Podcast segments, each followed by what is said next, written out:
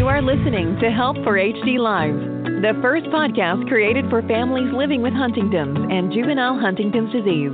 Don't forget to find us on iTunes, Blog Talk, Spotify, and iHeartRadio. You can also search over 500 archived episodes and other projects at Help4HD.org. To watch us in person, find Help for HD TV on YouTube and subscribe and ring the bell for notifications on new content. Help for HD Live is going on air in 5, 4, 3, 2. Hi guys, and thanks for tuning in to Help for HD Live. This show is made possible because of a grant with Teva Pharmaceuticals and the Carson Foundation.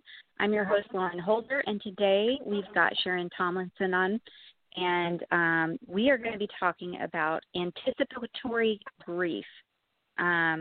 Most everybody knows Sharon, hopefully in the HD community. If you don't, you're getting ready to. Sharon, thank you so much for joining me today. Oh, I'm glad to do it. So let's start off with, where are you from?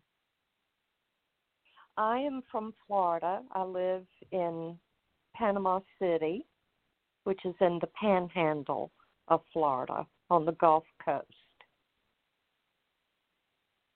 Which got hit by a hurricane pretty bad not long ago. Yes. On October 10th of 2018, we got hit by Hurricane Michael, which was a Cat 5 hurricane. It was the third strongest in U.S. history. Absolutely crazy. And I'm guessing, well, I mean, I know from your photos that you guys had a lot of damage and lost everything, didn't you? Yeah. Well, we didn't lose everything. We were really lucky. But we had a good bit of damage, and we're still recovering like most of the people in Panama City. So it's one of those things where it takes a few years to rebuild, and it'll take a lifetime for the trees to come back. Yeah. And can you tell us how your family's affected by Huntington's? Yes. My first husband, Paul, had Huntington's disease. He was diagnosed in, I think, 1988. So it was a clinical diagnosis before the gene was discovered and before the genetic testing was available. So his was a clinical diagnosis, and it was based on, just an exam by the neurologist and an MRI and family history. And he had a very strong family history. He was one of four kids, and three of them had HD. His younger brother, that was the same age as me, had it, and then the youngest brother, who was 12 years younger than Paul, also had it. And they all had very different symptoms and onset and progression. And yeah. And so we had one child, and he is now 35 years old. He was diagnosed, well, he decided to have the genetic testing when he was 18, and he tested positive with a CAG of 45, and became symptomatic when he was 21, definitely symptomatic, maybe sooner than that, and was diagnosed at the age of 24. That's so interesting to me that, his CAG is just two more than mine. you know, and I'll be 35 this year. So, I mean, we're the same age. And oh, wow. Yeah. So that's very interesting to me how much of a difference that can be. Mm-hmm. You know, obviously the CAG doesn't account for everything, but still, it's just crazy to me. It doesn't. And one of the things that happened with him was, trying to self-medicate and abusing alcohol and drugs, and it really exacerbated his symptoms. And he wouldn't take his medication. He'd take it for a little while, and then he'd quit taking it, and we'd be right back where we started. But he had two near fatal suicide attempts, and after the last one, which was in May of 2013, he was hospitalized again. I lost count of how many times he was in the hospital or in rehab or in a dual diagnosis center. And this last time, the court ordered him involuntarily committed to the state mental hospital. And he spent a year there, and he came out under the supervision of a community mental health program that's funded by a grant in Florida. And they got him stabilized and able to be at home with me. And he's been on a regimen of medications ever since then, and has stayed clean and sober, and has done really well. That's good. I'm so glad that he's, doing so well now. And that's tough, because I can totally understand that want to self-medicate and, just dealing. It's tough. It's so, so tough. It is. Having symptoms. It is. And, I still considered a pre-manifest, but I just can totally relate to, especially with the stress in my life right now, to that wanting to self-medicate because of it, and so I feel for him 100%. I'm so glad he's home with you, though. And when you have HD and you have a parent who has HD, you are grieving not only the loss of your parent, but you've seen up close and personal what the disease does, and you're grieving all of your own losses and what you see in the cards for yourself. Yeah. And that is 100% true. Yeah. And that's anticipated. You're not grieving a death or a loss that's immediate, and you have closure, and you move neatly through the stages of grief, and then you get on with your life. You're grieving losses every day without any resolution. And that is, Sharon, you just put it perfectly. It's grieving every single day. And so for my dad, this has been a really, really hard year, not just because of COVID, but with everything with my dad, because as I was telling you earlier, we were at a pretty steady place. He was doing fairly well. We would see some progression here and there, but it really wasn't. And he was maintaining for a few years at a pretty good level. And then it's like this, especially the past couple of months, he's just really went downhill. And, we're talking falls daily. We're talking having problems with eating. He's not understanding what we say,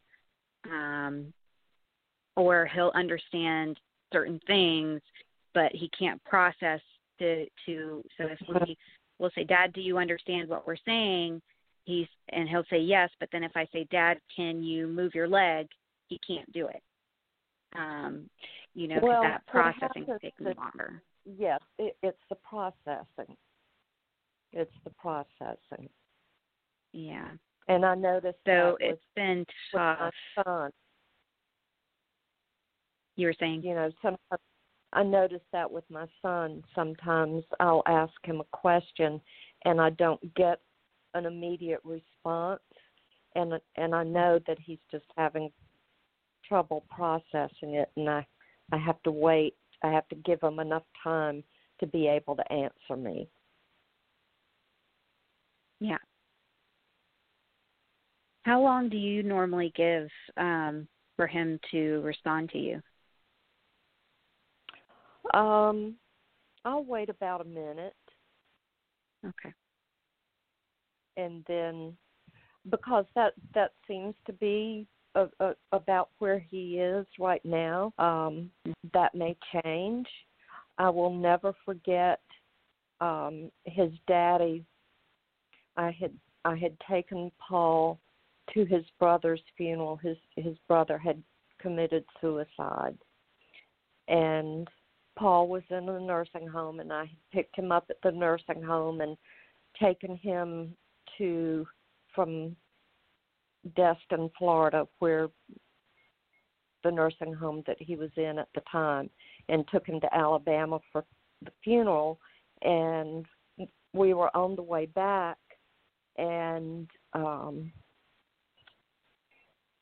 we were driving. It's a very rural area, driving through country roads and past cow pastures and cotton fields and whatnot. And Paul said he needed to use the bathroom, and I pulled off into a field and got him out of the car and got his pants and his depends off, and he was standing there, and a farmer came driving along pulling a horse behind his truck, and he saw us, and he just lifted his hand and waved and kept going. And Paul finished, and we got back in the car, and about 10 miles down the road, Paul said, I used to pick cotton in that field, and there was no field around us, and I didn't know what he was talking about. And so when I met up with his brother later, I told him what Paul had said, and he said, oh, he was talking about the field where you stopped for him to go to the bathroom. So it had taken 10 minutes for him to process that. Wow. Yeah. Yeah, that's very interesting, because I try to give Dad about a minute, but knowing, because that, usually for questions or whatever, that's about right. But that's interesting that it took 10 minutes to process. That's a good thing to know. Yeah.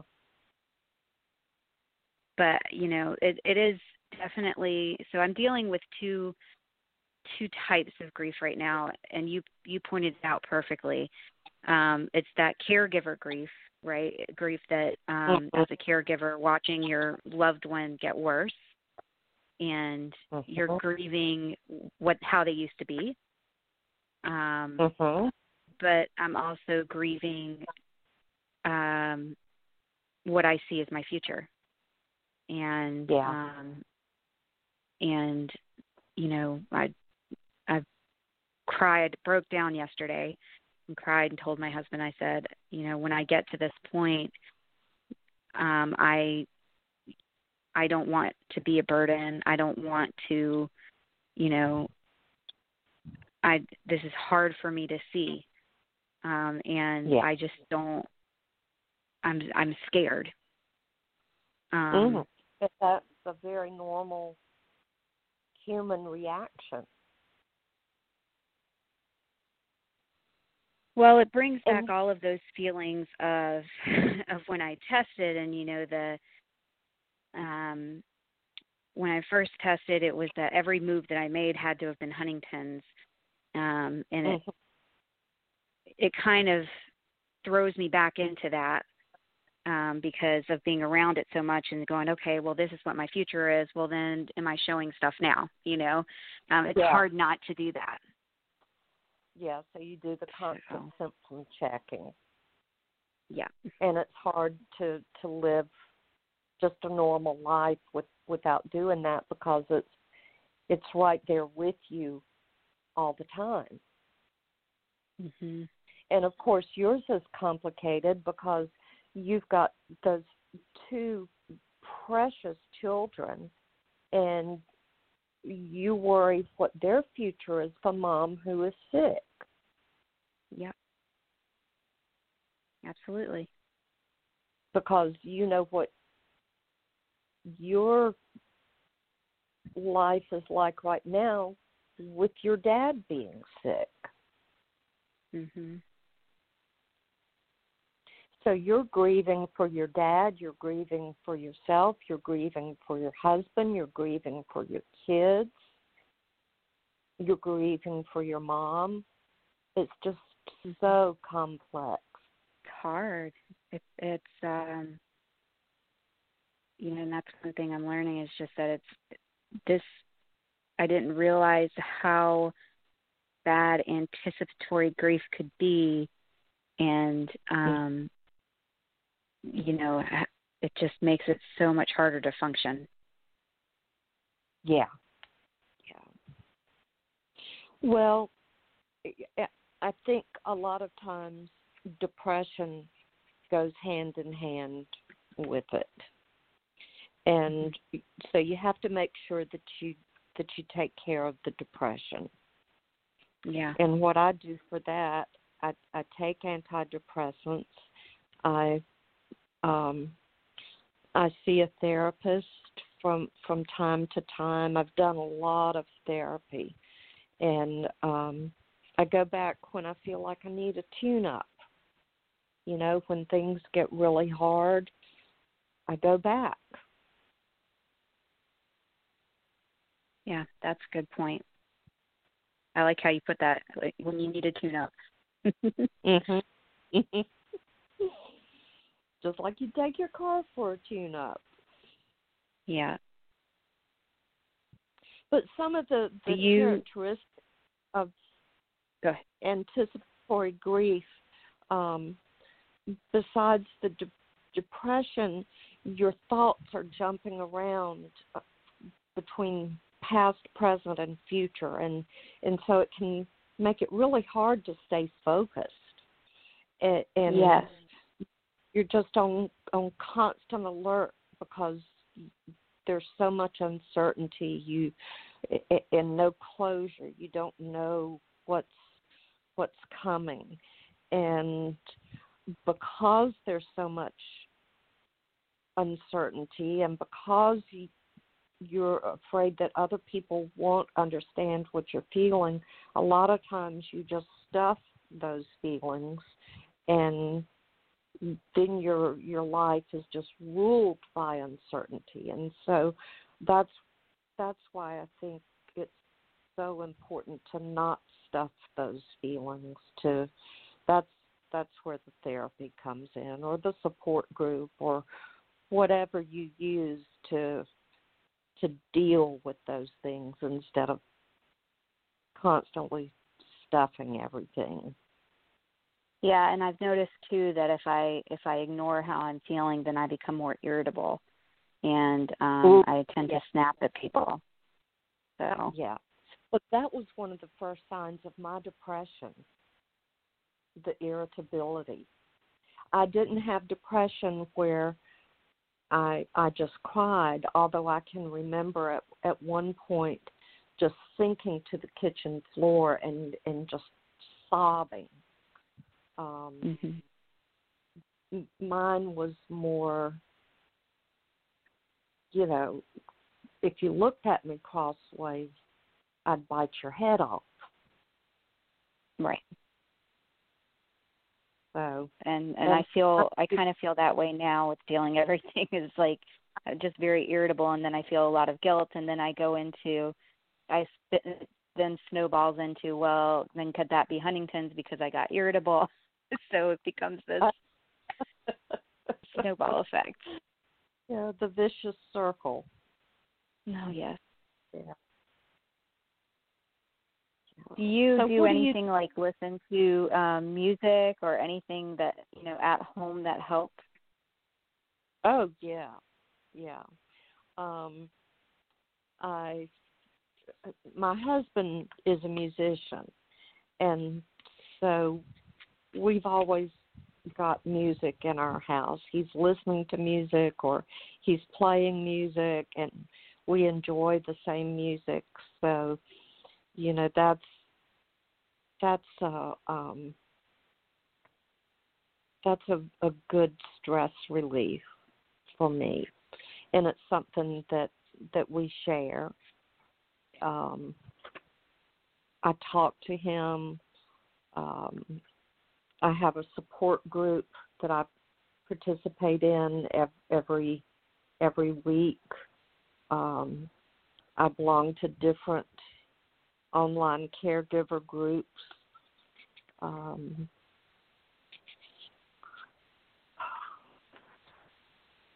There are other things that I like to do that I haven't done because of the virus. You know, I used to like to go and get a massage or get a pedicure, and those things were big stress relievers to me. And I used to like to sit down and play the piano, but I haven't done that lately. So, yeah, just finding whatever, you know, brings you peace and tranquility and relaxation. Going to the beach is a big one for me. It's just, it soothes all my senses. But I haven't done it. I told my husband yesterday I was going to go to the beach yesterday afternoon, and then I just never did it. You know, you put things off so far as taking care of yourself. There are other things that need to be done. Yeah. And I know better. You know, it's the old oxygen mask rule. On an airplane, you have to put the oxygen mask on yourself first before you can take care of anybody else. And it's just the same way, you know, when you're a caregiver, you really have to take care of yourself first before you can take care of other people. And it's hard to find the time to do that, so you have to make the time to do it. Yeah. Well, Sharon, I really appreciate you coming on and talking about anticipatory grief with me. Did you have any final thoughts or advice for caregivers who are dealing or with people who are positive who are dealing with it? Just know that it's normal and it's messy. There's no one right way to grieve, and there's no timeline for grief. It's going to show itself in different ways. It's just a real complicated thing because of what HD is like. So take care of yourself and be gentle with yourself. Be easy on yourself. And the same thing with the loved one that you're caring for. You know, remember that they're grieving too, and they're not trying to make your life miserable. And, you know, it's a hard journey. And, just be kind. Absolutely. Reach out. Thanks so much, Sharon. I really appreciate that. Also, I want to remind people that we have a Hype Day this Saturday, and I will be talking about anticipatory grief with Katie Jackson at that Hype Day. And what time does that start? That starts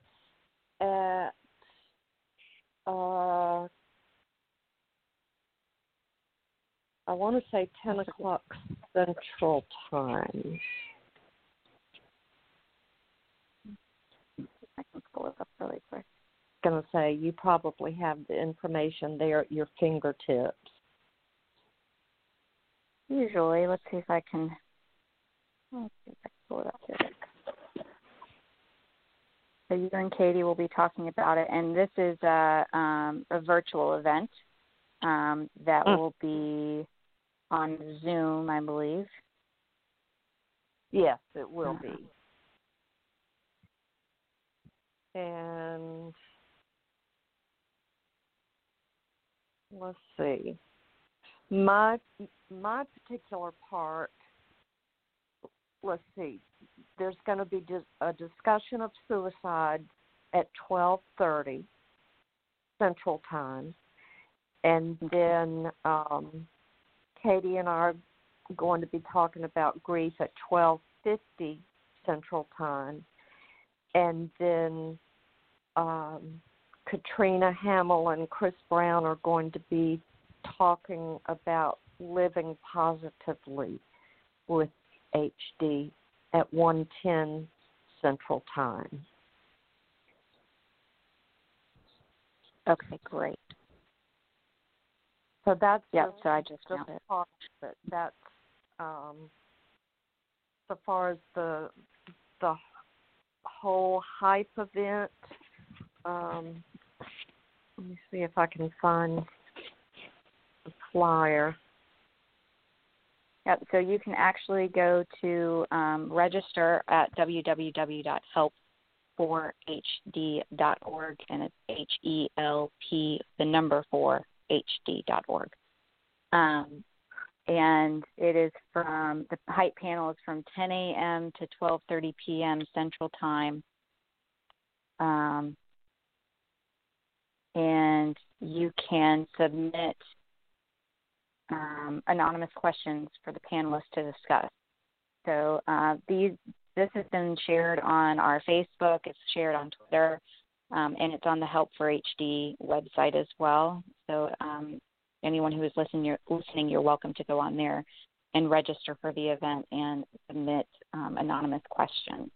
But definitely tune in to hear more from Sharon about anticipatory grief and other subjects as well.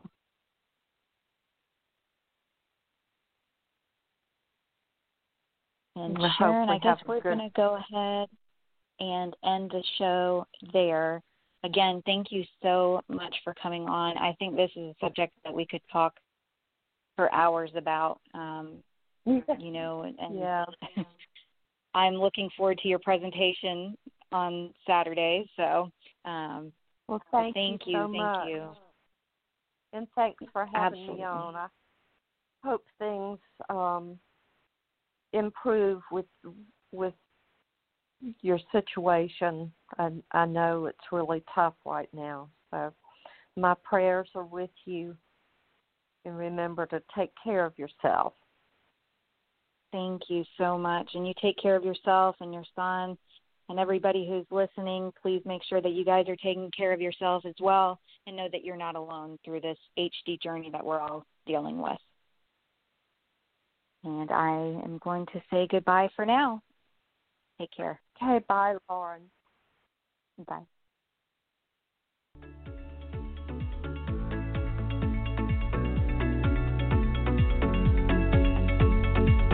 Thank you for listening. Don't forget to visit www.help4HD.org and sign up for our email newsletter to stay up to date on all that is going on at Help for HD.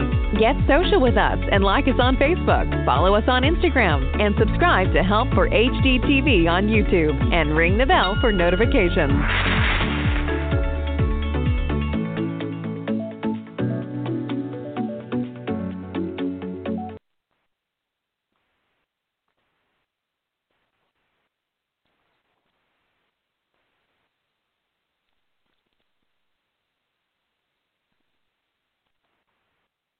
With the Lucky Land Slots, you can get lucky just about anywhere.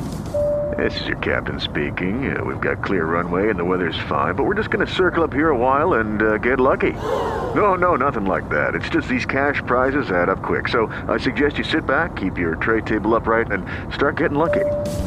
Play for free at LuckyLandSlots.com. Are you feeling lucky? No purchase necessary. Void where prohibited by law. 18 plus terms and conditions apply. See website for details.